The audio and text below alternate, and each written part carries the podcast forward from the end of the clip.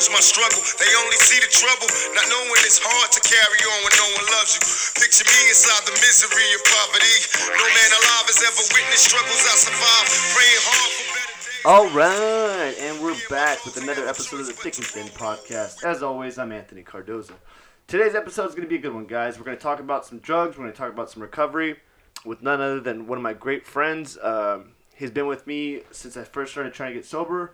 I met him. We had some mutual friends. He's an active drug counselor. He's one of the guys that got me through some dark times and showed me the way of the light, if you will. So, without further ado, please welcome Daniel. Yeah. Hello. What's up, bro? Did I say that right, or did I fuck it up again? Haile. Haile. Yeah, Haile. Like, hallelujah. Hallelujah. Hallelujah. Yeah. And Daniel, where what uh, origin is that name? Um, it's Ethiopian, Eritrean, um, Orthodox. It uh, literally comes from hallelujah. It means the Lord's strength. Oh. Haile, H A I L E, Right on. like Haile Selassie. Exactly. That's Yeah. where. Jah, Rastafari.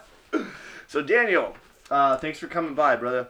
Oh man, that's a pleasure. I don't even like. The hell you want to talk to me for, dog? Well, um, I know you're gonna have some cool stories to share with these guys. Uh, I was wondering if you could um, enlighten us, if you're not too uh, shy about it, with a little bit of just your story and sort of how you got into the field that you're in. And uh, Yeah. Um it's kind of like uh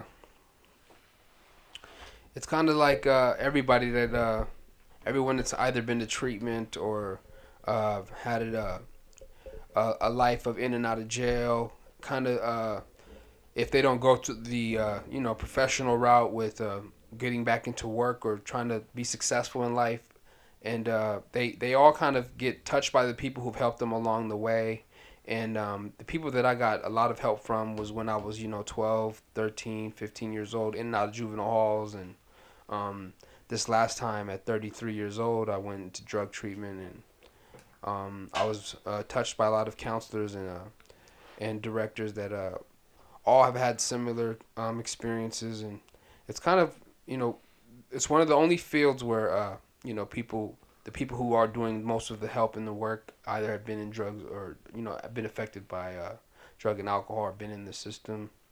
And um, you know i just want to pay it forward and give back. I don't think i'm smart enough to go a different route. Like i it's just what it's meant for me to do. Like i i, I uh, um, help children i help a lot of high school kids i've been talking to high school kids for the last 12 years um, i have a lot of uh, a, a deep love and um, um, uh, want to help people in my community and where I grew up, causing havoc, and you know, so it's my way of giving back. so you had your own experiences with drugs and uh, Yeah. al- alcohol. Do you want to share your sort of Yeah. drug of choice? Yeah, just briefly, I come from immigrant parents, and I came to this country when I was two, and um, alcoholic father, and uh, I was born in Sudan. Came to America when I was two.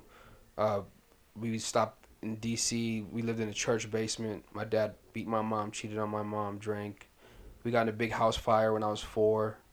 Um, my mom jumped out of the window with me in her arms, you know, and landed on the concrete and broke her neck and back and um, my dad burned 80% of his body like third and second degree burns and at that time she used it as a time to escape and come to pasadena and um, we've been in pasadena california ever since uh, 80, 87 and uh, i grew up here with a single parent mom and she did the best she could you know uh,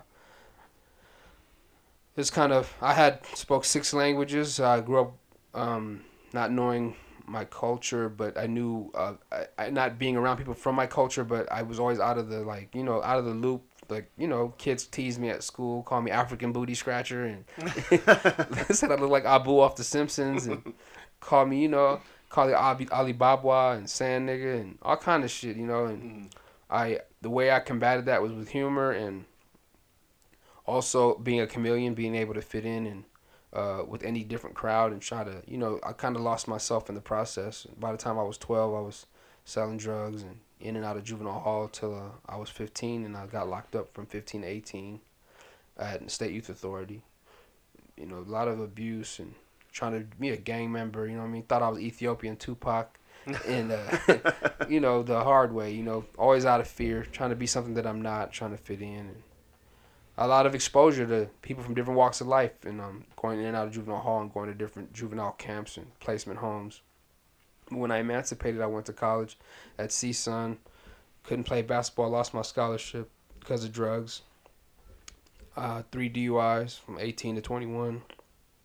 My father had me go live with him at a you know, 19 years old, and uh, and that was the first time I experienced him, and that was a a shit show, you know what I mean, for six months, and then he sent me to Africa for two years to join the military, like the same military he AWOLed from. I had to go live in the Red Sea and uh, serve and fight, and uh, learn to train and kill my own third and fourth cousins, and that was a traumatic experience. Picked up more drinking and uh, more more trauma was added, and um, you know I got malaria and got sent back to America, and from there, just a road of uh, self medication and getting a job, losing a job, um, going in and out of jail for dumb shit, more DUIs. You know what I mean? Um, ridiculous, man. So I'm blessed, man. I, I I would get myself together and never forgive myself and always play God and continue to punish myself. You know what I mean? And uh, the story of my life is uh, letting go, um, not living in the past, and you know living in the moment. Uh, you know, I, I hit a palm tree going 90 in 2007 and I broke everything below my waist, and I felt so shit about myself. And I'd pick myself up, you know, for eight, six months at a time, do well in recovery, get sober, get sober up to two years, become a drug and alcohol counselor, and then the bright idea would come into place. To, hey, you you maybe you could just sell it and not do it. You know what I mean? you, know, you know what I mean? I get the German car, get the loft, get a beautiful girlfriend, and fuck that off. Like you know what I mean? I'm addicted to uh, pussy, property, and prestige, and um, the three P's, and uh, I fuck that off. You know what I mean? And um, just self sabotage, countless self sabotage, and um, you know, just feeling sorry for myself. I have, uh, I, my my loving mother did the best she could, and she surrounded me around a lot of perfect examples. I complain about um, not having my father when I was younger and being ignorant and not knowing. My mom surrounded me by a lot of positive influences, and you know, I had uncles that were engineers and doctors from UCLA and all kind of things. And I just I wanted to fuck up. I wanted to fit in with the cool crowd. I wanted to do the things that I did because I didn't I wasn't okay with being myself or I never felt that I deserved it to be happier the success and I surrounded myself with lesser competitors and I it was easier to not challenge myself and people that do work hit the put their head down and hit the ground running I, I have a lot of admiration for you know people that have come from way worse situations, been through way worse traumas than me. I was shot at 15, 19, and 21, and I made. I was shot at 15, 19, and 21 years old, and I use that as a, a part of my story, not to make people uh, feel sorry for me, but just to let them know, like, you know, how dumb we are when we're in addiction, and like how fast we forget the trauma that we've been through, and the lessons and the ominous warnings that God has put in front of us, you know, and. Uh, I ignored and I didn't heed any of those warnings. Each time I tried to say it was going to be different the next time, you know. Oh, but God had a different plan, you know what I mean? With metal in my legs, God gave me a baby, you know, and um, brought this beautiful woman in my life. I met her. I met her sister at waiting tables at P.F. Chang's. I worked there for ten years. I worked at Ruth's Chris for twelve years, and she was like, "You're a little too young for me, you know, but I I hook you up with my little sister." And because uh, you were spitting game with her. I've been on that blind date for twelve years, brother. Twelve years of blind date, nigga. But uh, she's been there, dog, through all of that shit, man. Cheating on her, uh, breaking up, getting back together, having a baby. Um, we stayed together the longest since we've had the baby. I got engaged to her when my son was two, and um, we're still engaged. He's eight years old. So he might be the best man in my wedding. Motherfucker got a mustache now. We, think we gonna wait till he graduate high school, then we're gonna get married. So when did you decide enough was enough? When was like, did you this, have a moment? Where this last time, I've, now I've, I've, been sober. Um, come this month on April twenty fourth will be three years. Yeah.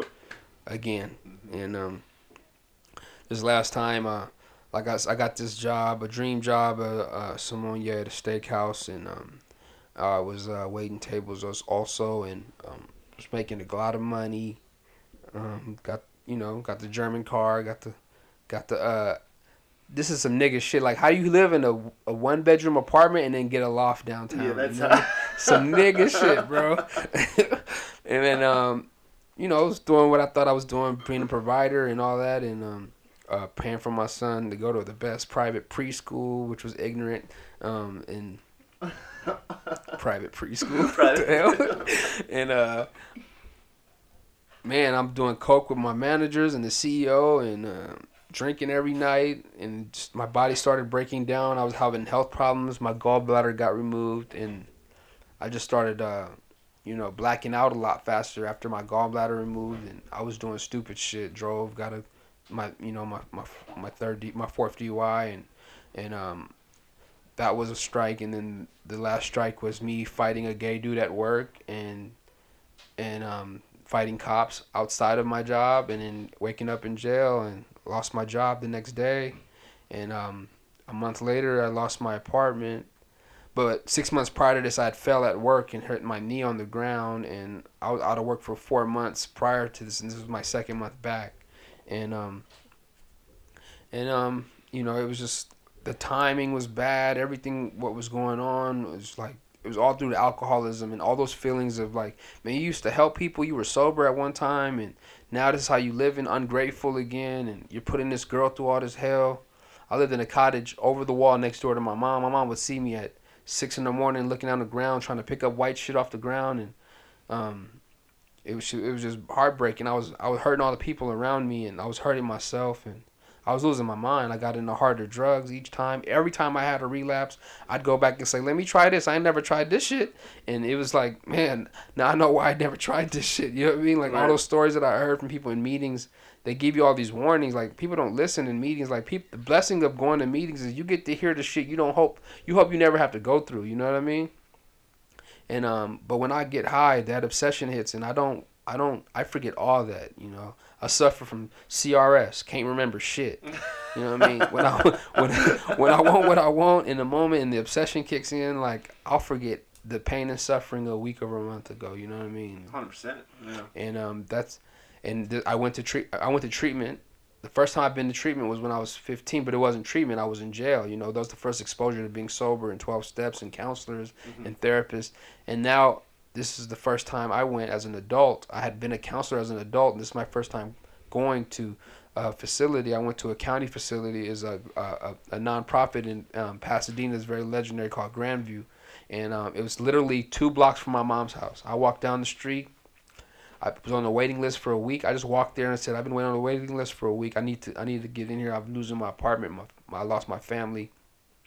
Prior to this too, this is February. My son's mother, I caught her on Facebook cheating on me, Mhm. and with methamphetamine, that was like the worst thing that could happen because methamphetamine turns you into a detective that never solves a case. So it's like I set up cameras and shit all throughout my house, and um, you know, if I got, I'm gonna catch this bitch. You know what I mean? But I, I set up cameras and all that from a Facebook a chat that she was doing with somebody that was just giving her attention. You know what I mean? Somebody that was just showing her love. Um, I, am out at strip clubs till three in the morning with my coworkers, but I'm mad somebody's talking to my How could you? beautiful fiance. You know what I mean? So I'm setting up cameras and shit and forgot to you know hook up the wires to go to the cameras. You know, so I'm more like an Inspector Tragic. So methamphetamine and fear of your girl cheating on you and conspiracy DVDs and YouTube don't like don't go on YouTube and, and smoke methamphetamine. That shit is the worst combination ever. You know what I mean? The fear that sets in when you're watching YouTube on meth is ridiculous, bro. so fuck conspiracy theories when you're high on meth. Now that I'm sober, I can laugh at some of it and um, you know, I still get entertained by some of it. But it doesn't consume my life like it used to. That fear was so overwhelming that it would cripple me and make me think I could solve the world problems from my bedroom naked with a gun on my lap. You know what I mean?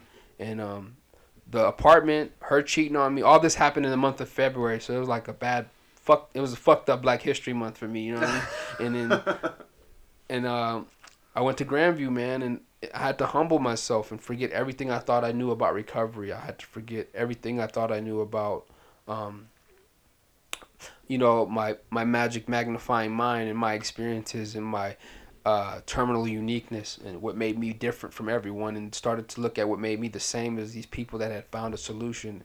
And I had to be counseled by people that I was in recovery longer than, and I had to be, you know, I had to take advice from people that knew me when I was doing good and tuck my head down and ask for help, you know, and uh, I spent six months there. I was one of the last people to be on a county uh, and at a treatment like that that got six months before they went to this new drug Medi-Cal law in June of 2017. And that's been three years now that new law, and it's changed recovery all over California, man. Like private pay insurance has been affected by it, and um, government treatment centers and county treatment centers have been affected by that. And um, I, I got out and I got a sober living, and um, I've been on my own. I got out of that sober living about a year ago or two years ago, uh, 18 months ago. And now I live with a 55 year old ex crackhead who's 13 years sober, and I live on a horse ranch in Altadena, and I get to see my family every weekend, and I work in um, five days at a treatment center, and I still volunteer with those kids, and it's the happiest I've been in a long time. You know what I mean?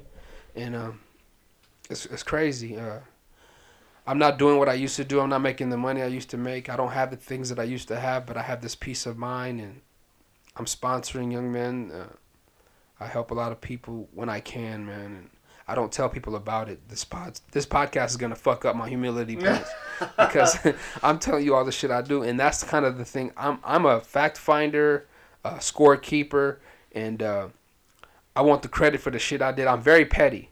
You know what I mean? Mm-hmm. If I put money in the church basket, I look at the preacher and make sure he knew that I'm putting in that twenty dollar bill. Like, and I don't want to put it in an envelope. I got to put it on raw. I got to put that twenty dollar in the basket raw, so it sits on top of all the envelopes, and act like I put in more when I'm not tithing what everyone else is tithing. But I help a lady across the street. I want to tell somebody about that shit. I'm very petty and immature, but I'm learning more in my old age to be um, more hum- humble. You know what I mean? And the relationship I have with my son's mother, I forgave her. You know, I did an inventory and through this process again, um, I've gained a lot of old trust and friends back. I've become more reliable. I pick up the phone people call. I'm not hiding out, you know, and I'm taking care of my health. I'm still dealing with some of that. I just had my 27th surgery in 12 years. I had a hip replacement, and I'm going back to work tomorrow. I've been out for a month, and um, I met people like you again in this last recovery and uh, lifelong relationships. You know what I mean? And um, people that I could really say don't want something from me, don't need something from me, and that I don't have to be something for them. That I just can be myself. Being myself is what I get from you. I, I, I admire you for that because you've always been who you are when I met you till now.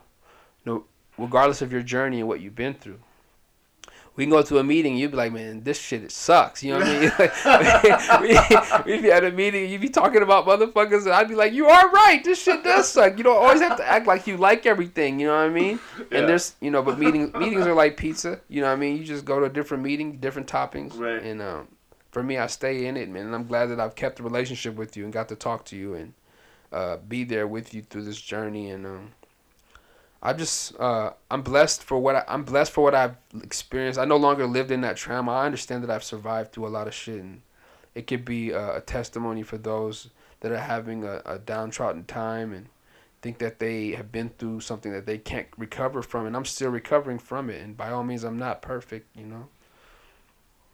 Well, there's there's so much I want to ask you just yeah. about that kind of stuff right there. Okay, so. Yeah. Uh, to backtrack a little bit. Um, yeah. Uh, you said when you were first uh, uh, in in uh, prison, that's when you got an uh, exposure to the meetings and the counseling. Yeah. Was that something you wanted to do? Was it like you don't have time to do anything else? And did you think you have a problem? And As a teenager, no, because mm-hmm. I was too young. I, you don't learn. I mean, at, the, at, at that young, it's like nigga, you can't scare me. I'm Ethiopian Tupac. Yeah.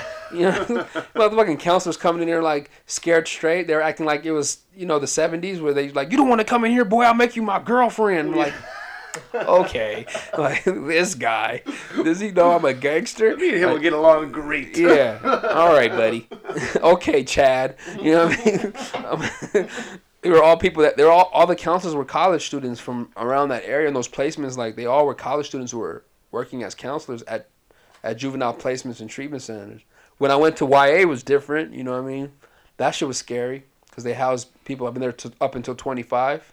Mm-hmm. So um, that whole time you're wearing a facade, trying to survive and act gangster, have your chest out. Mm-hmm. And when I get out, no one cares that you were just gone in jail gangbanging for your hood or you know what I mean, right. or representing for where you're, you know what I mean, where you come from, and um, they forget about what you did, and it's about, oh yeah, oh let me earn their respect again. Now, now that I'm just out, and uh, I didn't care about what I just learned. You know what I mean? It, right. it wasn't until, but I always remember what I heard. I always remember like the the, the the uh, I always remember what I heard. I always remember the effect and the effect people have had on me, and I took something from all those people.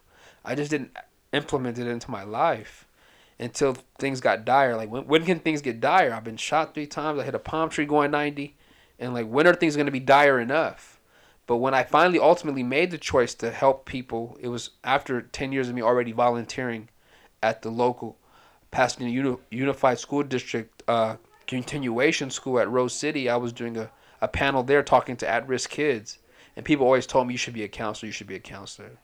From that point, and, and I, it's always in the back of my mind, after this restaurant, I was going to be a restaurateur and travel the world and, you know, be a sommelier and open my own restaurant. And um, it got to the point where I couldn't even taste the wine anymore, and you know I didn't enjoy marijuana. I used to be a, a, a connoisseur of marijuana, and uh, you know I could. It was just about getting high, getting drunk. You know what I mean? Coke and meth and heroin robbed me of all efficacy. It robbed me of all passion, Mm-hmm. and um, I didn't think I could complete goals that I set out for. It was not deter. I lived in a lot of fear. You know what I mean? was crippled by that. I was inspired by I was always inspired by those who had been through so much shit were always able to turn it around. It's about the America's the story about the second chance, you know, people coming back, doing the great comeback and this was my great comeback in the way that I could help out and this time it's been the most consistent and the longest happen. I've had a lot of good results. I just finished a year uh in a year and a half of uh, counseling school and I'm waiting on a state test.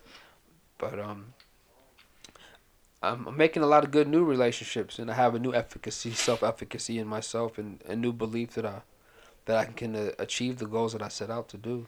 Yeah, I think one of the things that you you told me that stuck with me uh, um, throughout the past couple of years is uh, when I was using heavily and then I relapsed. I was doing I always do really good when I'm sober, and then I relapse and I fuck off everything in a matter of a week. You know, Yeah. and then uh, I remember you were telling me you're like, look how much you lost in a short period of time, and I was like, oh fuck, like took me months or even years to get some of that stuff, and I just pissed it away in literally like a weekend just for Yeah. my fucking crazy behavior. You know? Yeah.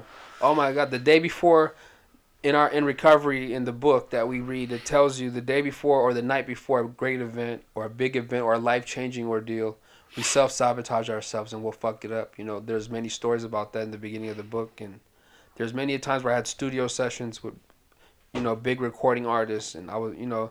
And I'd come to the studio session on a three day binge, high, and not energized and drought, dried up, and not able to sing and perform. And I'd let people down that took the chance on me to put me in those situations and I'd burn bridges and opportunities and so much uh you know so many opportunities and what you call that there's a the, the the p word that everyone uses which is potential. And everyone who loves you that doesn't know how to hurt your feelings always say man you have so much potential and I've, I've stolen so much potential blessings from people that have given me potential blessings all those potential coupons that you get from loved ones and people that invest in you. I've shitted on so many people, and and, and uh, that's who I let down is myself. But ultimately, a lot of those people who vested in me and um, wanted me to do good and were rooting for me. You know what I mean? But we lose it faster than we gain it, man. And What does uh, Sonny say in uh, Bronx Tale? He's like, the saddest thing in life is wasted talent. yeah, I don't think he says it in that voice. Yeah, but, yeah, it's, yeah. but it's so true, right? it's so true. Like, how many addicts have we seen?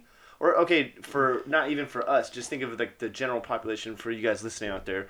Um, you know, Amy Winehouse or Kurt Cobain, like Yeah. famous artists that Yeah, have all this potential, and they just, you know, they're at the top of the world, and they just piss it away. Yeah, yeah. fucking- and people, I don't understand how that could that could happen. It's like, well, when you're into drugs and shit like that, none nothing else is really important. No, Yeah. especially when you're in it.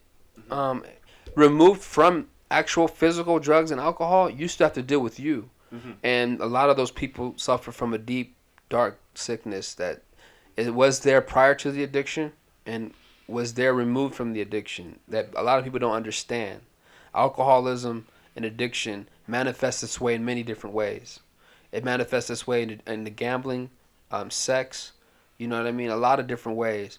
It also manifests itself now in uh, depression, anxiety, PTSD. That were and that that hasn't been studied long enough. That just came out years ago. that it's starting to be classified with all these other manifestations of sickness. And that a lot of people we don't know what they were suffering from. We don't know why they took their lives. We don't know why they overdosed. But you don't know what they were dealing with. You don't know the demons that they had. You know what I mean? Um, the solution in this book has always been to introduce you to a God of your own understanding, and that throws a lot of people off. But the way I help people or try to put it to them is it's a spirit of the universe. It's something outside of yourself. It could be the sum of more than one parts that, that are in your lives that you could use as a focus, a group of people. You can use that as your higher power. It doesn't have to be this theoretical or esoteric God. It doesn't have to be theology. It could be just, a, a, you know, it's a way of looking. It's, it's it's just a different way of looking at. I don't run the show, and I need help. And when you do that, you go from isolating yourself from the human race to being a part of the human race, and and that inclusion is some what it's almost like the remedy that all of us need because we've been living isolated for so long, thinking that we're the only ones going through this. And I don't know if you told your story on this yet. Not really.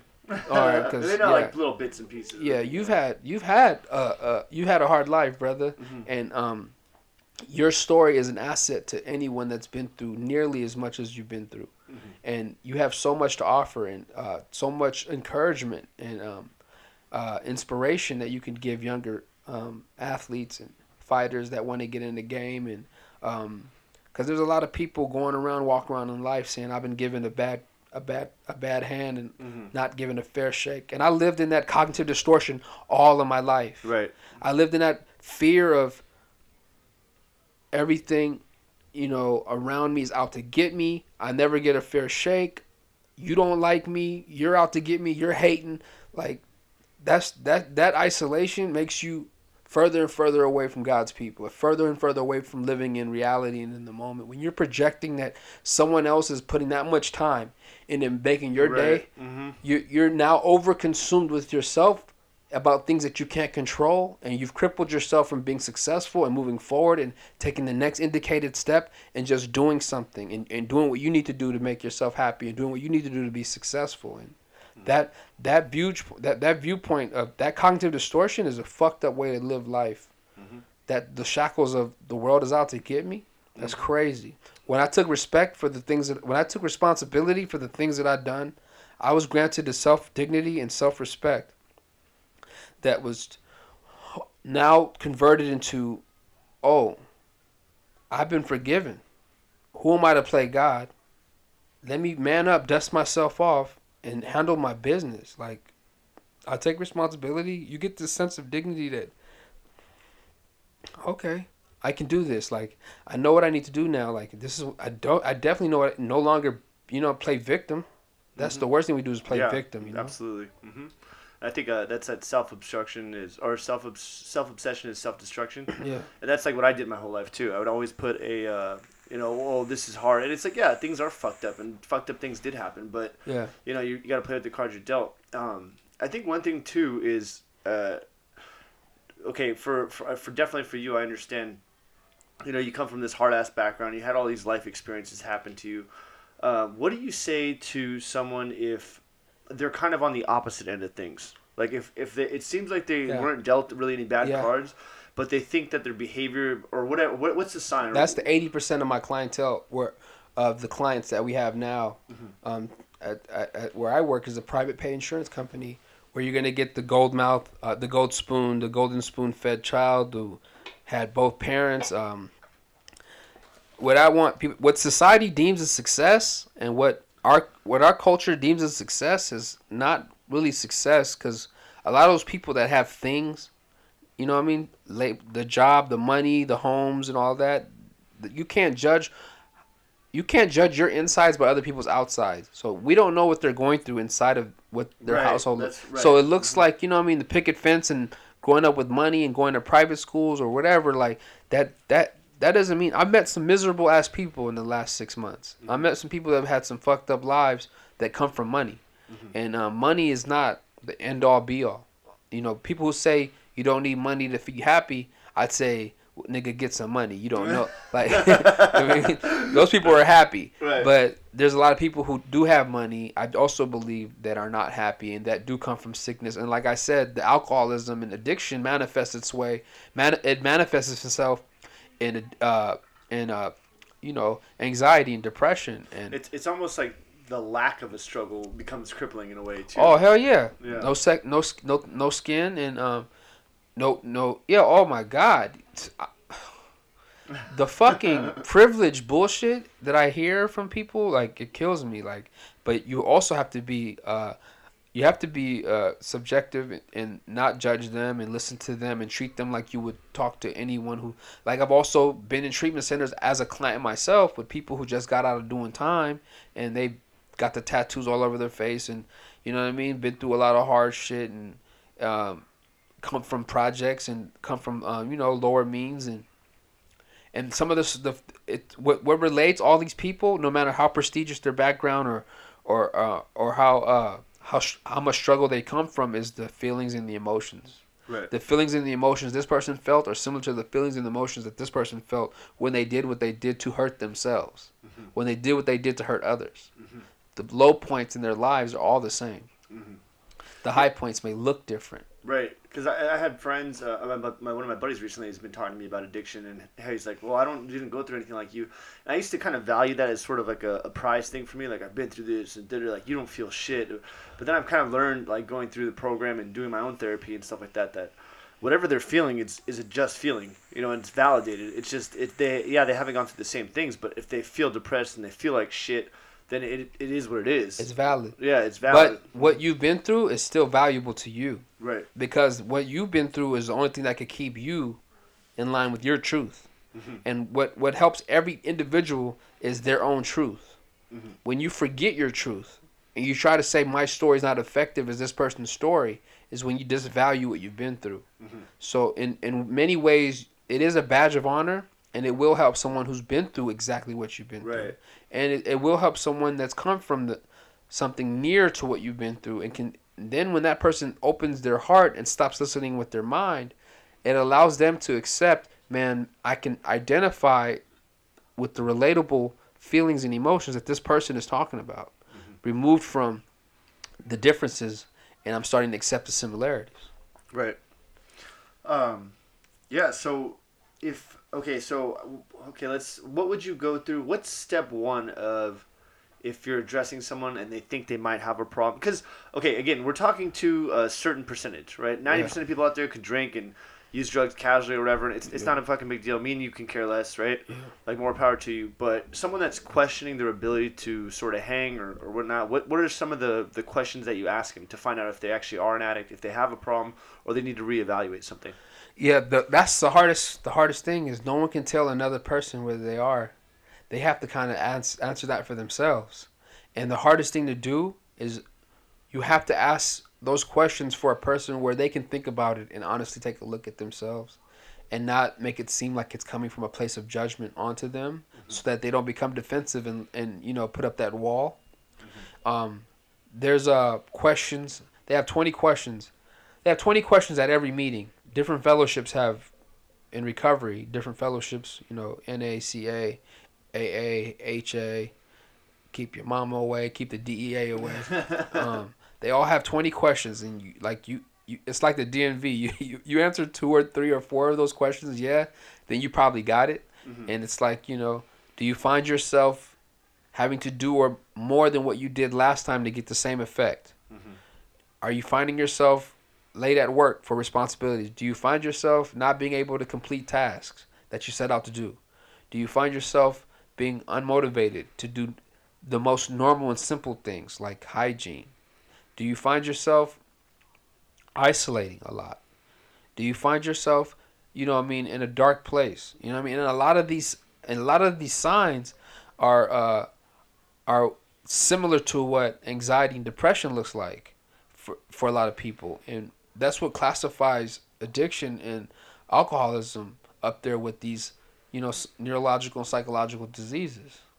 It's so similar. These symptoms, when we're talking, when we treat addiction, we treat the symptoms at a treatment center. The rest is up to the client once they leave the treatment center. You know what I mean? Life skills and things like that, you can't make someone do it. Right. All you could do is help them in the early re- withdrawal stages with their acute withdrawal symptoms, Right. which is anxiety and depression and the physical allergy that they've been suffering. So we treat the body and we treat the um the psychological neurological effects of what they've been doing for the last some odd days on that run right Mm-hmm. and when they leave you'd hope that in, in 30 60 days that they had gotten a couple of tools that they could apply or they had been bought in or, or they sell out into this program and they want to do it once they leave on their own accord if you can't and you, you a lot of people find help through therapy and other solutions and become Right. productive people and never have to go and don't have to do the 12 step route Mm-hmm. there's so many people that are successful that just had that scare and eyes were awoken and had that experience but to get that person to their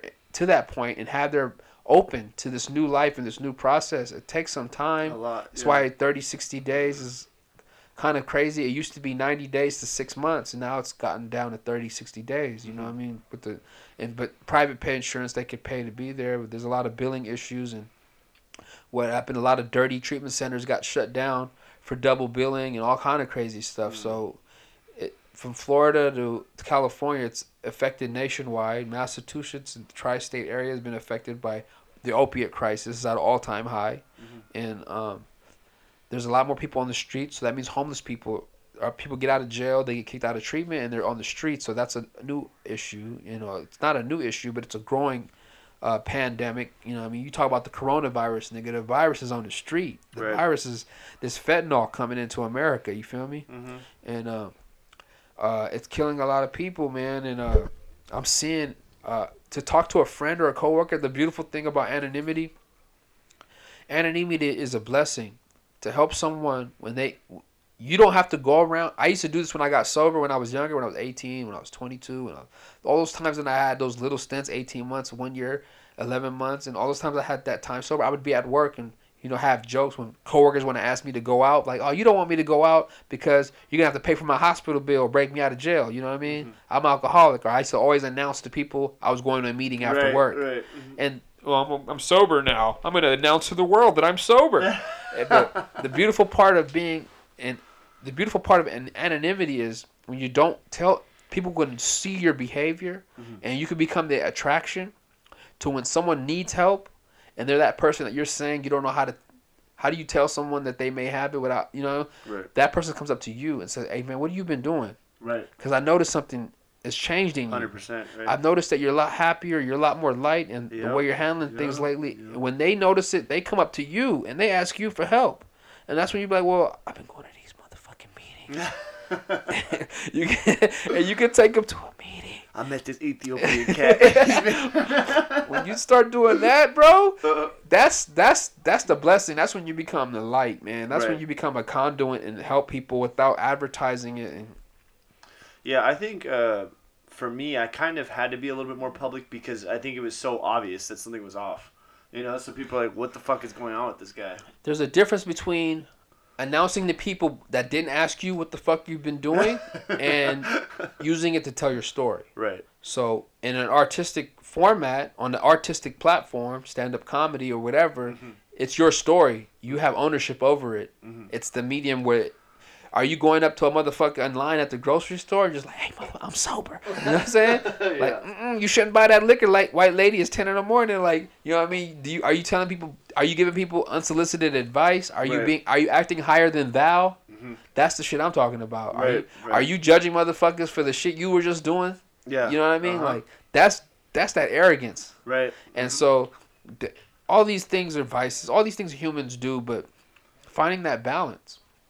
And what is my motives for doing this? What is my what are my motives for telling this person that I'm sober? What are my motives for telling this person I have a solution I think that they're struggling? So when it when is it an opportune time to say, "Hey man, I think you've been going through some stuff. I just want to be there to help you.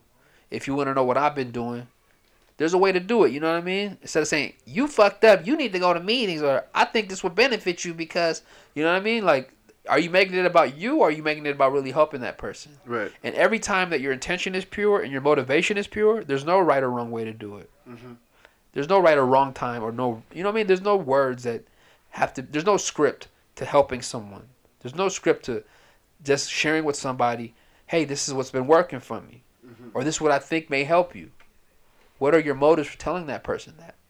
Is he someone that hasn't been paying rent and he living in your house and you just wanted to get the motherfucker out, or you think you know what I mean? Like, is, what are your motives? Do you think, oh man, it's been fucking this dude up. He's gonna lose his job. I don't want it to affect his kids. Like, This is my boy since little, you know what I mean, since we was in high school. Like all kind of, what are your motives? If your motives are pure and your intention is pure, then there's a right or wrong way to tell somebody. Right. Anonymity is a beautiful gift. Mm-hmm. And let's see. So I think one thing that uh, I also wanted to address, as far as what if someone you know does have a problem, and what's the proper steps? Because I know for me personally, I had to Uh-huh. cut out you know a lot of people because the way that things were going about was the exact opposite way of what they should have been doing. So what was Yeah. something you'd say to And you know you. right You're like, I know me. I don't want to be around this shit because it's gonna bring me down. right Right. So at first, is um, protect yourself always. Mhm. They tell parents on an airplane, um, when the plane is going down, you have to put the mask on yourself before you put the mask on your child. Do you ever seen that shit? You ever been on an airplane? They Yeah, say first Uh-huh. put the mask on your face before you put the air, the oxygen mask on, because you're of no help to your child if you're if you're knocked out. Mhm. You know what I mean? Mhm. So where are you at? What are your motives? And if you're standing on your truth and your square, you're not wrong for having people in your life removed from your life or avoiding certain people that have been vice vexes or uh, some people just aren't going to change. We have to f- accept that. right But some people have a chance to change, and everyone deserves a chance. Mhm. And so, um, it, it, if you love that person, you tell that person, "Hey, you're bringing me down, bro, and I don't want to see you go, continue to go down this route. I got nothing but love for you, but you need to get your shit together." I'm trying to get my shit together, and I'm not saying that I'm better than you. I'm not saying that I I I I'm holier than thou, and um, I know we used to do lines off of strippers' but You know what I mean? Growing up and all, you know, I was there with you. You know what I mean? But I got you got to grow up sometimes. Mhm. And like my uncle told me when I was little, when I got caught doing something, um, he always told me that this is okay. You're doing this now, but you're gonna have to eventually grow out of this and change. Like we grow out of different things. Like you can't continue to do the same shit. And when I find myself at 33 doing the same shit I was doing when I was 12, Mhm. and thinking the same way that I was thinking, I have to ask myself, have I, what the fuck am I doing in my life, man? I gotta grow up, man. Like I gotta, I gotta stop thinking this way and doing the same shit to hurt people and hurt myself. Like and it's it's when you're when you're when you're in it. Of course, you're not to think that way. But No. that's you know because I, I remember when I was in the hospital, and the doctor told me he said if you drink again, you're gonna Yeah. die. yeah, And I started crying, and I wasn't crying because I was worried about dying or I was it's worried. because you couldn't drink again. I couldn't drink. It's 'cause you and I couldn't was drink like, no and I was like, I was like, I'm gonna die because Yeah. there's no way I'm not gonna, I'm not gonna change my life. I'm not gonna not Yeah. go out and get fucked up and fall asleep at Universal Studios or yeah, make it. there's no way that's gonna happen, you know. And the last time I went, I wasn't even drinking crazy. I was having a couple drinks and I, my side started hurting, and I went to the doctor. I don't know if even know if it was related, yeah. But they said, you know, they couldn't figure out what it was, and they're like, you know what, maybe you just. But you weren't telling them also what the other doctor had told you prior. no, I told him. Okay, I told I, because right. I wasn't. I I'm wasn't 'em like about I that part. I'm gonna hope they find out a different issue. right? Go ahead. So when, I told him, uh, you know, I was like, I was like, I did drink. I haven't drank in a long time, and it's been like eight months. I was like, I had like five beers, and they're like, yeah, maybe just uh, don't don't drink anymore. Like because they really didn't know what it was. I was like, I was like, okay, no problem. Like Yeah. it was no big deal to me. I was like, I don't, I haven't drank in a long time. It's not shit to me anymore. But again, I'm not saying that to brag or anything. Because anytime I fucking, you know, me having a couple beers because it easily led to me fucking overdosing and dying. Yeah. You know, so but I'm just saying the the mindset I had was a fucking hundred percent different from three years ago when I first met met you and tried to get sober. Yeah, it's it's always it's not gonna be that bad this time. Right. That first lie Mm-hmm. is maybe just one, Mhm. or let me, I deserve this. Mhm. The first lie is the one that we buy, and that first lie is what may get you to continue to lie to yourself, and the lies just become bigger. Like you know, how lies always get bigger, but the lie you tell yourself is are the are the worst lies because it makes you forget the first couple of lies that got to that lie. Mhm. And because if you were able to track your lies, you can see how ridiculously they progress. Mhm. And lying to yourself is the worst lie. That mean it's the worst way to live, bro. Mhm. Let fuck lying and trying to get over someone that doesn't know you.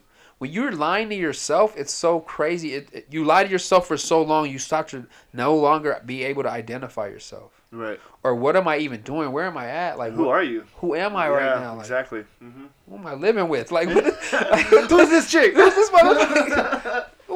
You know what I mean? So it's like that's crazy, man. yeah. It, you don't see it when you're in it. No, and not I, at all. I- it takes those little scare and it takes what it takes.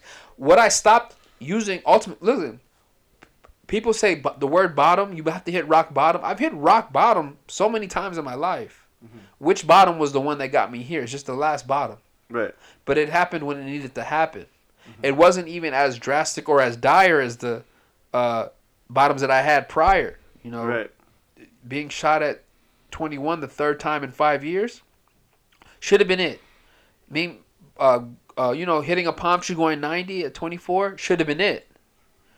You know what I mean? Um, all kind of re- times it should have been all right. I'm gonna stop. You know, but the time that I stopped was over doing harder drugs, losing a job one more time, and then about to lose my son and my girl. You know what I mean? Mhm. And um, that was just the, you know, I'm about to be homeless. I need to go to a drug treatment center because I found out through going to be a counselor and going to you know to these meetings that a lot of people use these places as a hideout. And uh, I was going there for refuge until I could think of a plan that was going to get my family back Right. or pick up a you know a job that I thought it was about money. You know, ultimately it's going to make me happy again. When I found I found my soul again going through treatment though. I- I ran into me. Right. I ran into me 90 days sober. And I was like, oh man, what the fuck has happened the last 15 years? You know what I mean? That's what's yeah, that's what's really crazy. And when I got sober too, um, yeah, I didn't know who I was, uh, which is is weird because I've always been myself, obviously, but there was parts of me I didn't know how to fucking be happy sober, and I was trying to figure it out, like, cause all, all my life would revolve around getting fucked up. If I was sober, you know, for a fight, I'm like, right after the fight, I can get fucked up, and that's what I was thinking about before I went in. You know what I mean? I'm not even thinking about like life or what I'm doing. I'm just focusing on this point that's to come or whatever Yeah. but trying to figure out like what made me happy before I was getting fucked up. That's when I got into comedy because I was like, okay, I like theater in eighth grade. That was like the last sober thing I could remember doing that I had Yeah. fun in. You know, so I went back to it and I was like, I don't really like theater, but I enjoyed being on stage and I found the stand up comedy from that shit. You know, but it's so weird. Uh, When you told me I'm gonna stop fighting, uh-huh, I'm not gonna go to the gym, I'm gonna start going to this improv school. uh-huh. I was like, nigga, what are you doing? but at the same time, I was like, he he's happy. He wants to do something different and challenge himself. Right. There's so much things. If there's so much to admire about someone saying, "I want to be happy and I want to try something new, and I'm gonna challenge myself to learn something new." right. I- I have uncles that continue to go to school and get master's degrees and go like I'd be like, "What the fuck are you doing?" Their whole wall is like, "I like to challenge myself and go to school," and it's just you know for me it's that I want to do it. I want to learn new things, and it's like, all right, they're happy though. They Yeah. have everything they need. They, they're doctors or they're engineers, but they continue to take online classes and continue to challenge themselves and learn a new thing. Yeah, people that people that do that, it's just like I'm like, fuck yeah, hell yeah, man. Like you know, but before I'm like, that's fucking when I'm drinking. I'm Yeah. like, that's lame. Just come party, bro. Like Yeah. I was that guy. Yeah. generally that guy. Yeah. Like oh fuck it, man, come on, I'll buy you a beer. Like, but because you want people to to see you, and I think a good sign of uh other people's behavior. I, I think I would notice me is I I used to get bothered by people when they'd say, "What's wrong with you?" You know, because I wasn't drinking. Yeah. That happens to me every time I go out sober. You know, what's going on? What, are you sad? Yeah, yeah. Because I'm not all over the place. I'm not making a big Oh, the worst scene. drunk is a so is a fucking miserable drunk. Yeah. that's removed from his shit. Mhm. That's on the face of on the face of I want to be sober, but I'm just not gonna be happy. Mhm. You know what I mean? Like Right. I don't know how to be without this thing that I use as a crutch for so long. Mhm. So I'm gonna be a drag on everyone around me and myself, and I'm not even gonna allow myself to have fun. Right.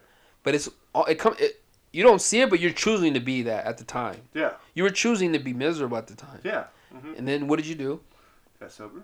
No, but no, no. What did you do to feel happy sober? Oh, I got into stand up. Yeah. See what I'm saying? Yeah. You, you you took on a different challenge Right. that took interest and took time and Took took, time, your yeah, exactly, energy and yeah. made you know what I mean? Like Like you can't you can't be fucked up and write good material. I mean, you could probably think you can. you gotta go to op- look at you gotta go to open mics. Yeah. Mm-hmm. You gotta be sober before you go up on stage. All this shit like people don't understand. Like uh, going to open mics, nothing makes you a better comic like getting up. You have to go up. You have to go up. You have to continue to go up. Mhm. I hear you know all these great comics that I, I I I admire and look up to. They always say there's no other route but to continue to go up and continue to go up. Some people just go up and go up, and some people go up on their second and first try, and, and someone was out there and gave them a chance. You know what I mean? Right. It's just it's called you know it's you don't know, but you never know till you go up. Right. So you got to keep going up. yeah. If you're not there to, if you're not fucking, you're not gonna win the game if you're not there to play. and what it takes to go up is to continue to write Right. and to continue to try and to continue to open your eye and get up and do something. And you still work out. You still go to the gym, right? Yeah. Still, well, now now I'm sober. I realize I still do have fight in me. You know, it's Yeah. not it's not just. But before, like. I'd fight because the after of the fight, I can get fucked up for months and no one's gonna say shit to me because I just fought. Like that was literally. it was your excuse to take a break. Yeah, it really was. you know, so I'm already looking past the fight. I'm not even thinking about the fight. Like when I first started, I wasn't like that, but towards But the end, that uh, that's designed. The post fight break is designed to re- your body to recover. right, But what you're doing to your body and during recovery it's time, just fucking fucking yeah, up your body. two steps forward, you know, three steps back. Yeah. and then by other camps, I'm, my body's brittle, my back's giving out, my fucking liver's not working. like you're not doing anything. I'm like, yeah, it's because I. Six months ago, I was fucking Yeah. doing blow and drinking bottles of whiskey, so Yeah. obviously my body's not like recovered, you know. yeah, But it's poison, man. it's poison. It really is. And throwing some blow, Uh huh. throwing some pain pills, Yep. throwing all the other stuff that we do to ourselves. Mhm. You know what I mean? It breaks our. It broke my body down for years. Mhm. Twenty-seven surgeries in twelve years. Mhm. I never recovered right. I got sober the day or two before surgery, right? I got sober, you know what I mean, for a couple months after maybe, but when it's time to heal and work out and do the therapy and build muscle mass back and all that, my bones are brittle, my blood's thin, I'm not recovering back all the stuff that I'm putting in my body, you know what I mean? Right, and it's It's, like you're walking on an uh, the the air the airport the walking escalators, what are those called? The I- I the, the electronic walkways? uh huh. It's like walking backwards on those. Right, You're going against the right. you're going against the current, but you're not going anywhere. Mhm. And then say I stop doing the actual therapy, but I'm I'm still doing the drugs. Then you're just moonwalking backwards. Yeah, and I think I mean a lot of people, the people that can navigate this stuff without any kind of help, more power to you. You know, for me, even if I wasn't a drunk, I think like going to AA and stuff like that, hanging out with people like you, they help me to understand that there's problems underneath. You know, there's issues that I have to take care of. So initially, I mean, AA is so good for just getting on that track and understanding that there's people here to help support you to get you through that first little push. Yeah. And then after that, you got to get to the root of the problem. And for me, that was like therapy. Yeah. And going to therapy, I learned a lot about myself and my patterns, which I'm still learning about. You know, because I have a self-destructive pattern. It's usually like after three months, I start to fucking pick myself up, and then I'm like, "Oh, I got this shit, and Yeah. then I just I slip off, and that's how I go. You know, so We have an inventory in recovery. We use the inventory, Mhm. and the inventory helps you look at your past. And the pat, it, hopefully, what you can see through the inventory is the patterns, what you do in certain situations, and ultimately, it's designed for you to take responsibility at the end of it, Mhm. and see what your part was in, you know, in all these um, grievances and experiences that had happened in your life. And it allows you to not be, play the victim, like I said again, Right. take responsibility, and kind of gives you encouragement by seeing other people around you do the same thing. Mhm. But just that introduction can be life changing, like it was for you. You know what I mean? And it motivates you to seek outside help, like go to a therapist and do it the other route. A lot of people you have mental health. A lot of people have other issues that. Uh, this program is not designed solely to help that. It's it's designed to make you maybe just open your eyes. Maybe it's designed to introduce you to a new way of thinking. because because just to for most people, they don't they're not sitting there analyzing themselves and going over things the proper way. You know, so I think in a lot of ways, people that or people that do the recovery right and they focus on themselves and they catch their flaws and they kind of they're actually really good people. Yeah. Um, There's a lot of self-absorbed people in every yeah, I was about to say- everywhere. yeah. oh my god! Today, my cat um, took a shit on my fucking we, shoe. we were just talking about that, and then they, they then when it's everyone else's time to share, they get up and go smoke a cigarette. Like, Oh, right after they share, and they don't listen for the other person's share, and they just get up and go do their thing. It's like I'm here now. I did my. They did their little open mic and they bounced. Like, bitch, this ain't this ain't time for you to do your open mic. If you just wanted to talk to someone about your day, Right. call somebody. Like you know what I mean. But some people don't have that person to call, and they use. And why I understand, I've been more. I've been more and more tolerant of it. The older I've gotten, Mm-hmm. is because, uh, they some of those people don't have that person to call to Yeah, just you- shoot yeah, the you- shit with. You calm me down a lot on that shit. Uh huh. Yes, I think some of those people just don't have that person to call. right. They don't have that person to talk to, and now it's made me more tolerant. And um, because I've been hearing it since I was 18, dog. My first meeting outside when I was. The first couple of meetings were in camp and in juvenile hall. The, when I was 18, I had to go to meetings on my own, and um, um, that's when I, From there to now, at 36, I've been. I, I've heard a lot, and Yeah. not at all. And I, I've been able to be more tolerant of what that person may be going through, what their mental hate, what their mental health state may be in, and what they may not have the access to for them to think this is the medium or the platform to. Yeah, to you, you you told you told me that Yeah. too. Like uh, you're like a lot of these because I, was- I remember one time getting fucking mad at everybody. I was like, "What's this bitch talking about?" Like, "Fuck this guy! I'm gonna beat this little man." You're, you're like, "Dude, you gotta understand. A lot of these people are dual diagnosed and Yeah. they're figuring it out." Yeah. And I've learned that. I was like, "Oh shit!" Like you know, it's not just them being self-absorbed. Like some of them just aren't all. But now they're get. That's why they would use alcohol because they don't figure. They can't figure out why they're this way. Yeah. So- oh, and those are the people that have been diagnosed. Right. Imagine the motherfucker that's never that's always said I'm fine and nothing wrong with me and I'm not gonna ask a doctor or someone to say, Hey, you know, tell me what, what you think's wrong with me. So there's a lot of people walking around undiagnosed. Right. There's people in the audiences at a comedy show undiagnosed. So are you gonna be on stage like, why is that motherfucker not laughing?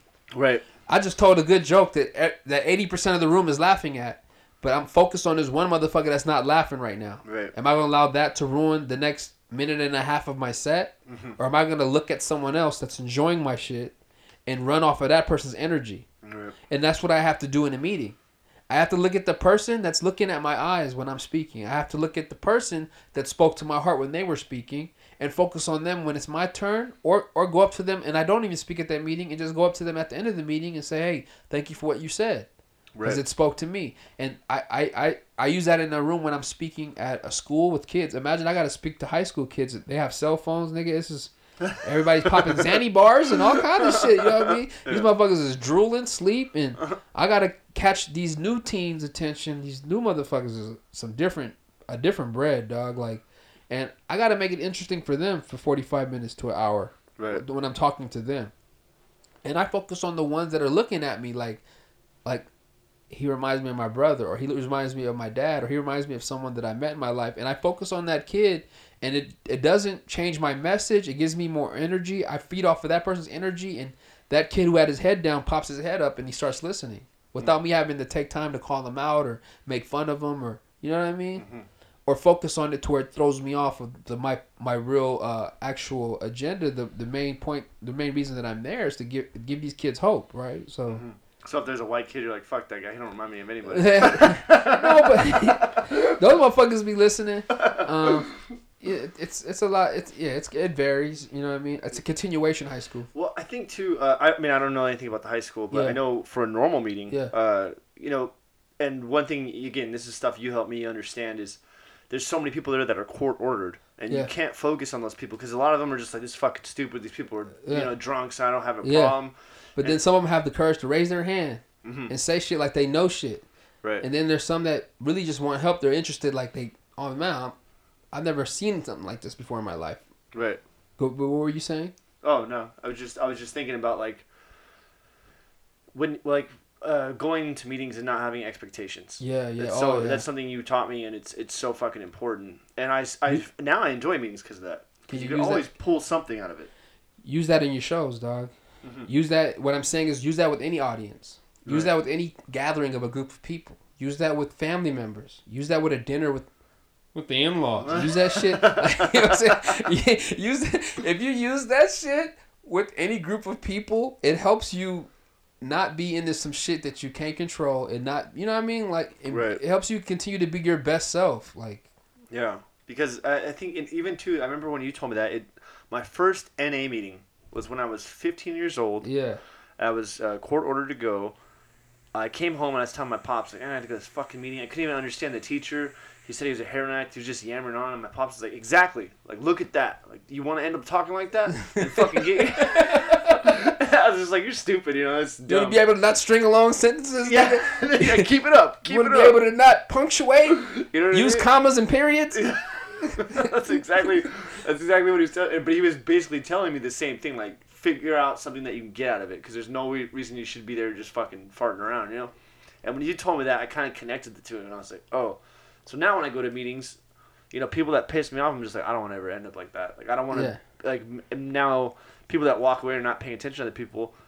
I look at them and go, okay, keep your focus on whoever's speaking. Like, don't be that Yeah, asshole yeah, that's yeah. just kind of there. Like, oh, it's is my turn yet? Is it my turn? You know? yeah yeah you're you're doing what she did but not taking the cigarette break exactly. you're taking the mental break from the meeting right. she got up and walked away mm-hmm. You're in the meeting miserable, Fucking- but still, not, and now you're not listening to you're not listening to the guy that had the, the golden coin the whole time. You know what I mean? Like, so I, it's crazy. One thing I, I wrote a note about. I wanted to go back to. Yeah, man. Uh, was I'm sorry, I'm rambling. I don't know, not at all. This is. I just uh, took my meds. I got energy like a motherfucker. you know what I'm saying? I ate some sausages and a biscuit. Daddy took his medicine. I took some prednisone. I think it's the prednisone. I got Oh. steroids for my kidney. The anti-inflammatory, right? Prednisone? I don't know what it does. I've been on it for seven months. I have big ass. What does it do? It's a steroid that's supposed to make this uh, scarring tissue mass smaller in my. So it's like in internal um, ibuprofen kind of shit, right? For your organs. My kidney. on Prednisone, prednisone is a steroid Right. that uh, does the reverse of what steroids do. I guess. Uh, you know, other steroids make masses or muscle larger. I think prednisone makes it smaller. Right, because I, I know my uncle was on it, but I also think it magnifies other things that you're taking too, right? Like if you take a painkiller with prednisone, doesn't it make the painkiller way stronger? I didn't know. Yeah, Nigga, what- now I'm gonna try when I go home. no, What's it called? I'm Uh, on ibuprofen. It doesn't shit. No, it doesn't at all. Uh, we were talking about. Uh, cor- I wrote, just wrote this down from earlier. We were talking about uh, sort of corrupt or disbarred treatment facilities. Yeah, And I had a story about it. Uh, you experienced. some Yeah, I did. And uh, what I didn't understand, I didn't understand this is there was kids in my rehab, my roommate specifically, and he was just there. He didn't give a fuck about anything during detox, and we're hanging out, and he was pissing me the fuck off because he was just like. Where's my fucking Gatorade? And just like yelling at the staff Yeah. and yelling at the nurses. And these people are there keep making sure we're fucking alive. So I'm getting Yeah. pissed off. You know, the Yeah. ladies in there are sitting there like, I'm throwing up blood. They're they're like in there in the bathroom taking my temperature, stuff like that. Like, and I'm just like, I'm so sorry you have to see me like this. You know, I'm fucking trying not to fall over. And this fucking kid is pissing me the fuck off.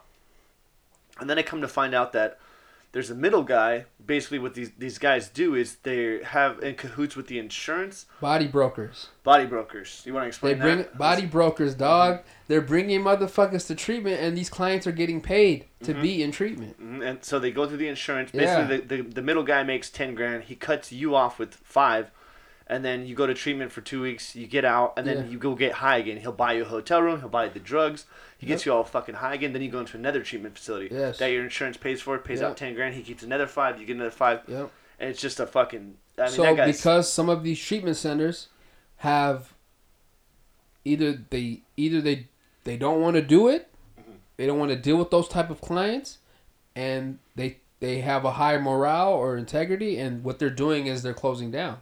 Right. So a lot of treatment centers are closing down because of this morality Mm-hmm. of body brokerage, and it's affecting private pay insurance on a mass scale. And not to mention fucking with people's actual. Rec- I mean, there's a special place Where I worked, hell. where I worked while I was out on treatment, the only reason I felt comfortable taking a month and a half off, we had one client the whole time because they refused to take people like that. Mm. They we it, it you can you're gonna get put under investigation or the feds will come get you. That's why a lot of other places have gotten closed down too because the feds came and got them. Right.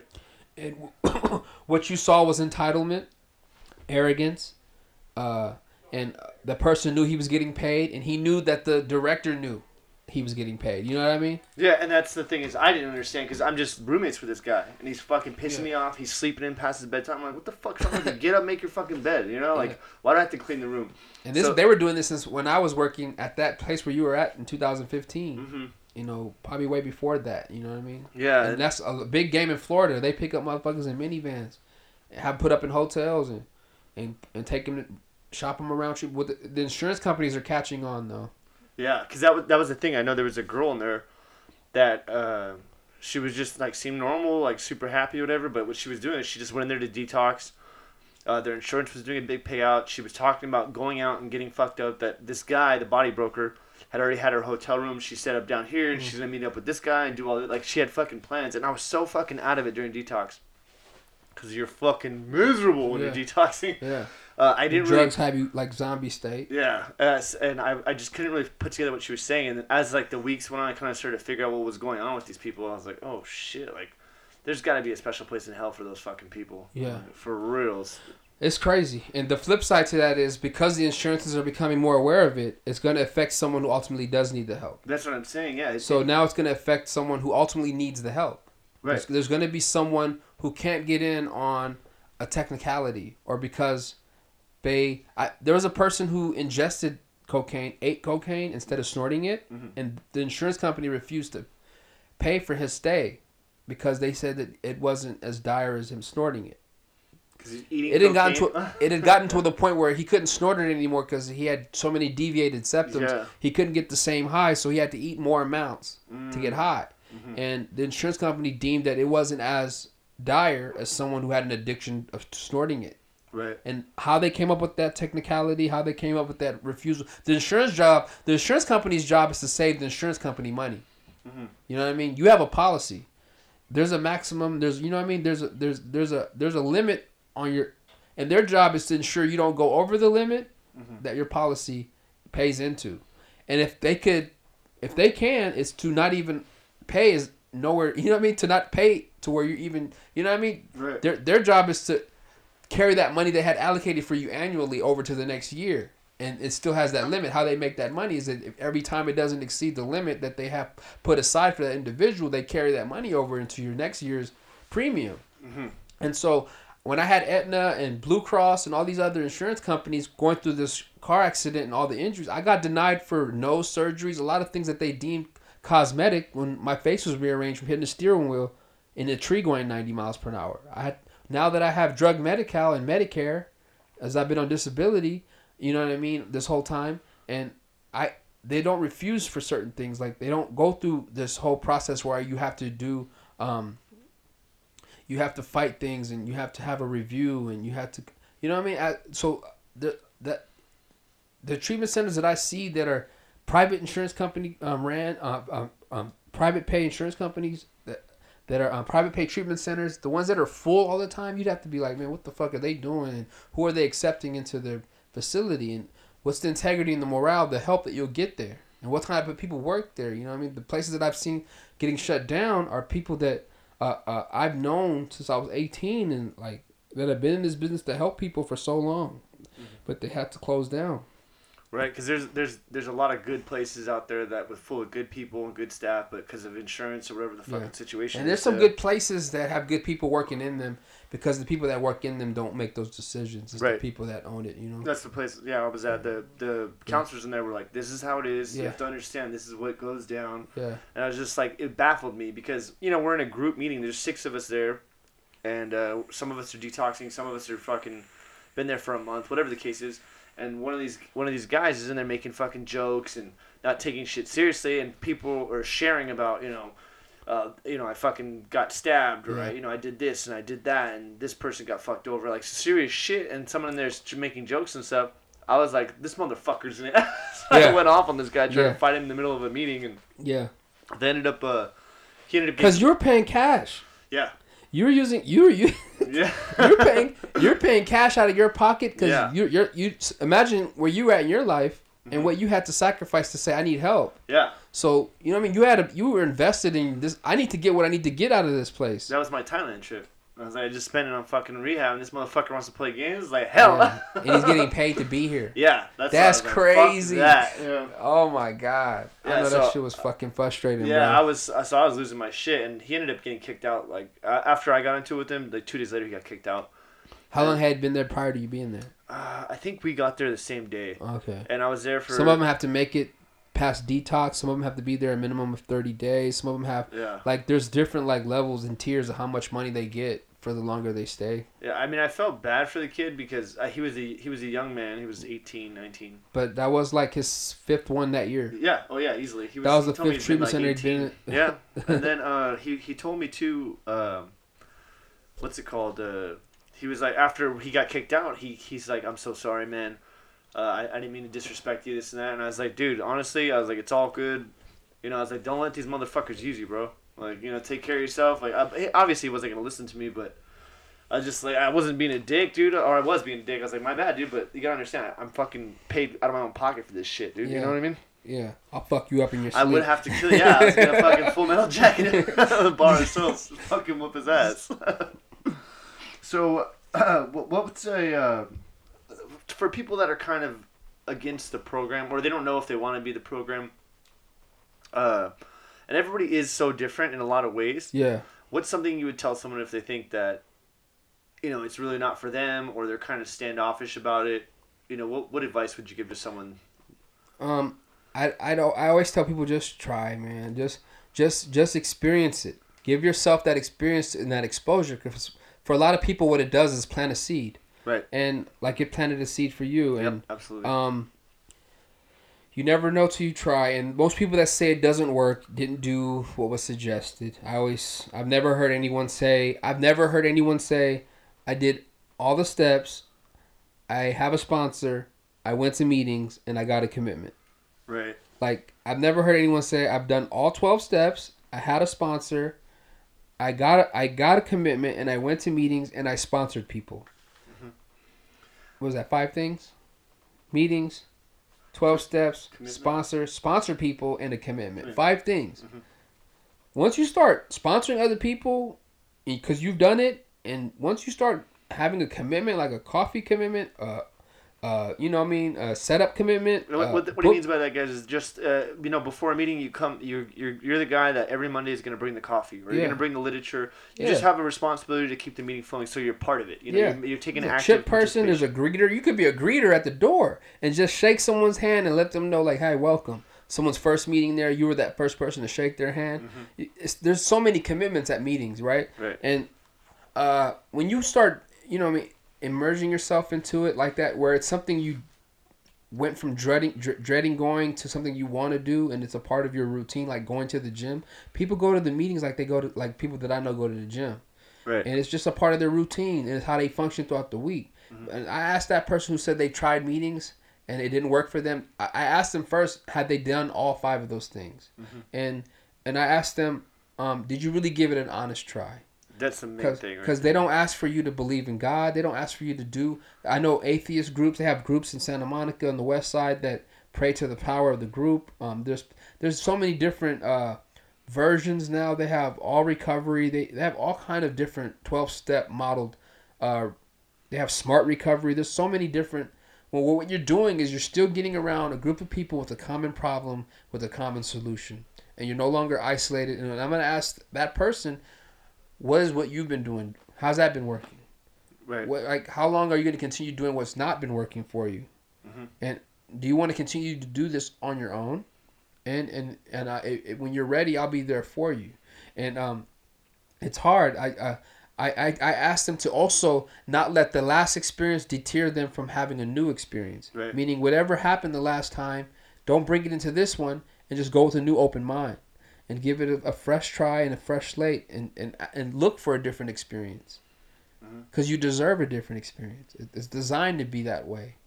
It's a room full of human beings. It's gonna be always different every time you walk Right. in. You're gonna find some things that are, that look the same and that you can spot that are the same at every meeting. But there's also a lot of differences, and it's a spiritual thing. When you put a room full of people together, it's a spiritual thing, and um, it's ever flowing. It's like water. It's a fluid, and um, it's also it's not like a circle. It's it's like a spiral, I think, and it uh, it uh, it's infinite and uh, it's beautiful because it's something you you can't you can't sometimes touch, you can't sometimes feel, you can't t- sometimes smell, but it's something you feel, and um, it that that you know it when you see it. Like You'll walking into like a temple or something like that. You you'll can feel you'll know it when you see it. Yeah. Like no one else can tell you when you're gonna have that aha moment. Mhm. No one's gonna tell you when you have that spiritual experience. It's something you feel, and it's not supposed to happen after a certain, uh, after a certain stage. It's not supposed to happen after a certain step. It's gonna happen when it's time to happen for you because of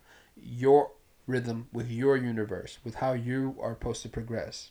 Right. And uh, yeah, one thing my brother told me that uh, made a lot of sense to me when I first started getting sober. He's like, you know what? He's like, if you think you have a problem, he's like, be sober for a year. He's like, you know, see how it goes. What's the worst that could happen? What's the worst for trying gonna? Because it's a thought that something told you that I think I may have a problem. Yeah. Mm-hmm. And it's it's yeah. it, it, okay. Worst case scenario, you're sober free. You're not gonna. The parties are gonna be there. The fucking people are gonna be there. And if you go back to just drinking all the time, then you make a conscious decision to go back to it.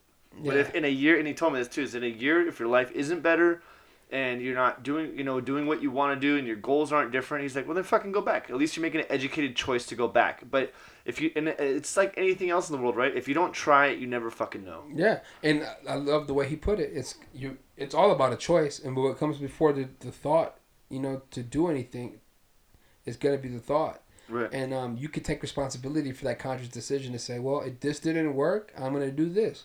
But if that person's telling me he's at the stage where they're telling me I've been to those things before and it didn't quite work out for me, or it felt like it was a cult, or all these things that I've heard before, Right. I asked them to have you done those five things, right? Mm-hmm. Sponsor, been sponsored, have a commitment, go to meetings, and you know what I mean. Okay, right. So, okay, so of those we talked about commitments, going to meetings, sponsors. Let's get into that a Yeah, little you bit. sponsor or and have been sponsored. Uh, So- so- That's what the the it doesn't. You can't keep what you have unless you give it away. Is what the cliche is. Mm-hmm. It's uh one of the things that's been given to me so freely. I have to now give it away because it's changed my life, and I'm so happy. And I believe that it what it's done for me could do it could do for other people. What what it what's going to be indicative of me keeping what I have is giving it away freely. And whenever someone has their hand out to be there for that new person and um, when they call me, my sponsees call me to do step work. When they call me to talk about a bad day, when they talk to me about this guy has a fear right now about court, you know what I mean, that he's talking to me about, and I, t- and I talk about, I, all I do is talk to him about some of the things that he's accomplished in his life and the things that he's been through before. But what, he did that for me in the day where I was laying in bed and depressed and not wanting to get up to go do anything, and he got me out of the bed. So by sponsoring at the same time, he's helping me because I have to be accountable to him, and he's asking me for help. But how could I help him if With I don't help help. myself? Mhm. So what they my sponsees end up doing is they end up helping me more than I help them.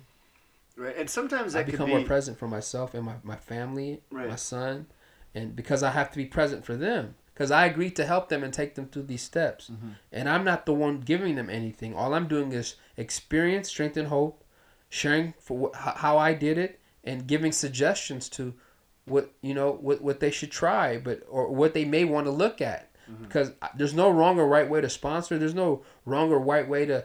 Uh, well, there is a wrong way, but uh, there's no there's no right there's no one way to do anything when it's if you're helping someone and your motives are right. Mm-hmm. You know, there's people that do it fucking way foul. You know, make I had that. yeah. motherfuckers wash. hey, I need you to come over here Sunday and wash my car. Then we'll go do like motherfucker. I'm not your. This ain't a. yeah, I'm right. not. I'm not. You know. I mean, I'm not in a fraternity. I'm not trying to. You feel me? Like what the fuck? Yeah, yeah. It's some crazy shit that I've I've heard. You know what I mean? I I'm I thank God I didn't experience that, and I have a a sponsor family and a long lineage that I come from that um have all done it the way the book says to do it, and um they all do workshops, and I get to have been through the book so many times where it's second nature to always keep the experience to the, the client's experience or my friend's experience or I call these sponsees my friends because they do for me more than I'm not a sponsor to them. I don't feel like I'm higher than them or anything. Like some of them had more time than me before. Some of, some of these guys have 10 years at what time in relapse. Mhm. It's just right now they're like, "Yeah, I remember you. I'm asking you to sponsor me because I'm in this place in my life. In recovery, they say be careful how you talk to the newcomer because that motherfucker might be your sponsor one day. right. Be careful how you talk to that new person that's walking through the door because he may be somebody you reach out to and ask for help one day. That's the revolving door recovery. And um, my sponsees do so much uh, for me spiritually and um, just uh, a sense of, you know, pride and um, joy I get from them when I see them succeed and doing um, and helping other people. Now they're they're sponsoring people, you Right. know, and um, that's that's the cycle Right. each one teach one each one reach one it's it's what service is about unity recovery and service it's the three aspects of the triangle and that's what keeps it going is if there wasn't sponsorship the legacy of recovery cannot continue And I think that's that's something you kind of uh, taught me about too. And it made me sort of uh, because I had a bad experience with the sponsor. My first sponsor, he shouldn't have been sponsoring people. Um, again, Daniel has been one of those guys that has given me plenty of advice, and I have turned down a lot of it because you know when I'm using, I just Yeah. want to keep kind of finding my own way and yeah you know, hey, don't don't work with that guy. Trust Yeah. me. And I'm like, well, he seems cool. And you know, it ends up this guy's a fucking you know he's not he doesn't have his shit together. He's he's going to meetings fucked up and stuff like that. And he's supposed to be the one teaching me about the book. I can't get a oh hold the of dude that was sponsoring you, yeah. you yeah, and you know it's it is what it is. Yeah. I was I was pissed off. And I just got an asshole meter. You know what I mean? I have a low tolerance for assholes. Right. And you can tell when someone's a tyrant or Mhm. or and like I said, other people are dual diagnosed. They got some things that are um, put together in their life and it looks good on the outside and they have this facade that they put out for the community and the world and they portray a character and they want to be this character and um, and they have shit they're shit people inside and they don't want to deal with that shit person when this whole design is to this whole program is designed to sift out the bullshit Right. and to get you to look at you and correct yourself through daily inventory in the 10th step and and um you know this uh this inventory and and and, um being able to uh, correct yourself and improve and want to be better every day a little at a time just just trying to be better than i was yesterday Right. and no longer do the shit shit i used to do when i was getting high right. because what you're doing is you're, you're, you're, you're, you're the sober horse thief in that situation. You say you're the horse thief and you, you sober him up. What do you have? You have a, a sober horse thief. And if, if uh, no change, no chance. They say you don't change the shit that you used to do, the behaviors, the feelings, the emotions. If you don't change that, you're just removed from alcohol and drugs. You're in that, you know what I mean? So it's about changing who you are, not just being removed from the bottle and or the pipe. You know what I mean? So right. a lot of these people uh, or peop- or persons have uh, chose to hold on to these things that have crippled them and, and had them in these crutches for so long and um uh I didn't like who I was sober. I didn't like who I was, you know what I mean, high. Right. So I want to change everything. I I want to be happy. And what was making me unhappy was me. The way I used to think, so the things I used to do to people, what I used to do to myself, the opportunities I robbed from myself, the physical and financial uh, pain that I've caused myself and my family, um, the lying, the cheating, and um, that those things are deep rooted in people's innate um, in, in their inability to just be honest. And I was I was not honest with myself. So I had to be this fraud. And I hurt a lot of people that way you know what I mean? And I didn't like that feeling man. Right. I didn't like that people and there's some people that are just shitty people and like and don't give a fuck about hurting people and it's hard for how can you if you don't give a fuck about hurting people how are you gonna, ever gonna change for yourself Right. when the solution is to change for yourself And that, that was the thing you got through to me too is that everybody has motives. Now, you know, trying to figure out what those motives are and if it's like for me, I, I like to help people because it makes me feel good. yeah You and know, that's but- honest and that's one of the most uh, at, at the core is the most purest Right. You're, you're saying I like for the same reason I got high Uh huh. is why I like helping people. The Right. effect produced. Uh, so that's why a lot of people love service and Mm-hmm. recovery is because they're addicted to that feeling, right. and it's a different addiction, Right. but it's one of the most healthiest addictions. But yeah, it's, it's the same thing that you were saying too. Is uh, like I was helping this lady, fucking this lady, man. She's two doors down. She decides to cut down on all of her cactus plants, or she hires Yeah. some guy to do it. So Yeah. cuts all the cactus, leaves them in the middle of the street. Yeah. So this fucking old ass lady's out there, and she's scooping up cactus, and I'm like, "Hey, do you need help?" And she's like, "Yes." I was like, "All right." So I help her, and as I'm doing, it, I'm like looking around, like, "Anyone else seeing this shit?" I want that credit. you know what I'm saying? I want that credit. And then after that, like coming home, I had fucking thorns all on my hands and my Yeah. feet, and I was like, "Fuck." Yeah, yeah. but yeah, it's just one of those things where I generally just did it because I was like, it makes me feel good to help, and it makes me feel like a fucking man. I'm like, check this out, you know? At the same time, I looked around. yeah, and said, exactly, "Am getting-" exactly. But the only thing that could heal those wounds on your hands is the feeling of helping that person. Like you know what I mean? Mm-hmm. It's like it's real. Like that sense that you get from helping people, man. It's a drug. It's for sure. it's I guess um, being of service. Um, there's I don't know. I don't want to quote the Bible. but We'll leave that out. I don't know what are you gonna say? Uh, no, I'm all right. I sound like a Jesus friend. Repent. it's, a big, it's nothing like the biggest honor. The biggest honor is to be of service to someone, and um, servitude. Um, but if you're not of service to your family, your loved ones, the people closest to you, you're no good to those in the world, right? right. So water the grass that you're standing in. I was always uh, trying to water the grass with this with my thumb over the hose and get the furthest grass. When you, if you water right around your feet and you start walking around, you have more of an effect. And um, you're you're of no use to your family if if everything you've learned in twelve steps and everything you've done in recovery is to just put on a facade and help strangers and uh, do things way out of you know what I mean your community and all that. Like the whole point is to affect change from within yourself, and then the next person I can reach out to within arm's reach. And I, I can't understand people who are shitty to their family and their their kids or their jobs and like it when you become of service to everyone in your circle you affect your community and then from that it's supposed to be infectious and it'll go from there. But um, overwhelming yourself with other things that it makes it uh, facetious and impractical and then again you question what is that person's motives? Right. are they trying to be because i've seen people try to sponsor 20 people 30 people and 10 people 15 people. Like how could you be if actually giving that individual time? Like how could you be giving that person the time that they need to get through these first 12 steps you know what i mean like uh, their first if, time if you're a good sponsor, it's fucking exhausting to deal with someone. Yeah. Because like, uh, you know, you weren't even my sponsor, but I was calling you all the time, and I'd relapse. I'd call you. I'm like, I fucking need help with this guy.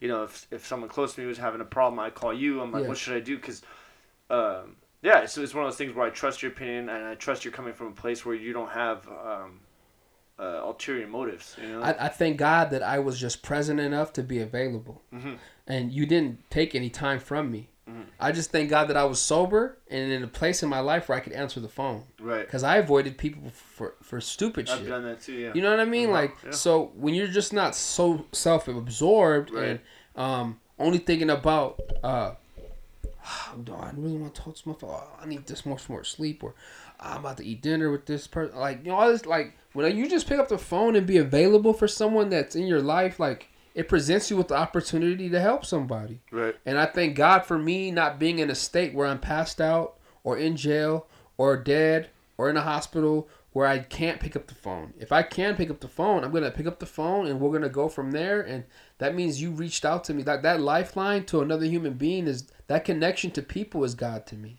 Yeah. Me talking to you is God. And that could be the difference. I mean, This it- podcast is God. That's right. Remember that. I'm gonna use that as a soundbite. uh, but yeah, it's one of those things where it's it's not. I don't want to say it's as dramatic as life and death, but it could be something where, you know, just you being there is like, oh, and then sometimes you know I've been fucked up for a week or two where my phone's off or whatever, and I come back and it's like, damn, I could have been there and I could have helped this person Yeah. or whatever the case is. Nothing is as trivial as um. And then you'll be like, and then ten minutes later, it's like, fuck it. And you know what Yeah, I mean? yeah, like, I man, felt bad sucks. long enough. I felt bad long enough. Right. Fuck it. Uh, so yeah, we're uh, what's it called? What else do I want to talk to you about? I mean, we we can go on um Ask. for hours. No, Yeah, I just wanted away. to. If someone doesn't know what it's like to be an addict, what would your comparison do? Because I, I I did a one on naps. Let's say as good as I got, but I feel like it's a really shitty comparison. What was it? Like mine is uh, I, I consider like an, alcohol, an alcoholic or a regular person. It's Yeah. like people that can nap and people that can't nap. Because people that can nap are like, why don't you just take a nap? And Yeah. like, I fucking can't nap. Yeah. And it's like if people people that don't nap are like Yeah. are like, well, how the fuck do you just sleep like that? I don't if- understand how you. If just, I could just sleep for 15 minutes right. and get up and say, oh, I needed that. Just a quick refresh, you know what I'm saying? Then I would do that shit. Right, You know what I mean? right. Like, so it, you don't know if you don't know, Mm-hmm. but it's a feeling of impending doom. It's a feeling of I can't breathe. It's a feeling of conscious nightmare. You're in a nightmare, your mouth is moving, but no words are coming out. Mhm. That's what you feel like is going on in your life. I'm in a, I'm in a, I'm in a, I'm in a dream. My mouth is open, but nothing's coming out of my mouth. Right? You know that, that, that feeling like I'm falling, but I never hit the ground. Imagine that feeling if you're you're falling off a building, but you never hit the ground. Mm-hmm. Isn't that fucking crazy? Right. That's crazy. You know what I mean? You're falling off a building, you never hit the ground, dog. Mhm. That's that's what it feels like to me. And um, for everyone, it's different, and that's what's crazy is because the human brain, I'm on. It's one of the world's greatest mysteries. No one, we don't understand the full function of the brain, right. and um, no one knows what's going on in another person's individual, in another individual's brain. And um, but what, what, once they speak, once they actually speak, what makes humans great is they have the ability to articulate and to talk with compassion and conviction. And once they do, if you can hear for that person's heart and what those words are, and you can relate to it, you'll be able to help that person. You'll be able to connect with that person and reach out to that person. But you don't know it until you talk to that person. So if you're that person that feels like they're falling, say something to someone that you love and speak. Don't isolate. Don't hide. Don't say, I don't want to bombard them with my shit. I don't want to put my shit on them. I've been a I've been a drag on my family for so long. Reach out and ask for that fucking help. The hardest thing to do is to be that person that's falling and not have your hand out and and not be willing to to reach. To be that person that's drowning with a life preserver right there near you and not be able to reach out to that life preserver. When you can see the fucking life preserver, but you say, I'm just going to keep swimming until I get tired. And some people die, and some people say, I'm tired, I'm going to reach out and hit that lifesaver and reach out to it. You know what I mean? When are you going to get tired of swimming in that deep ocean with the life preserver right there?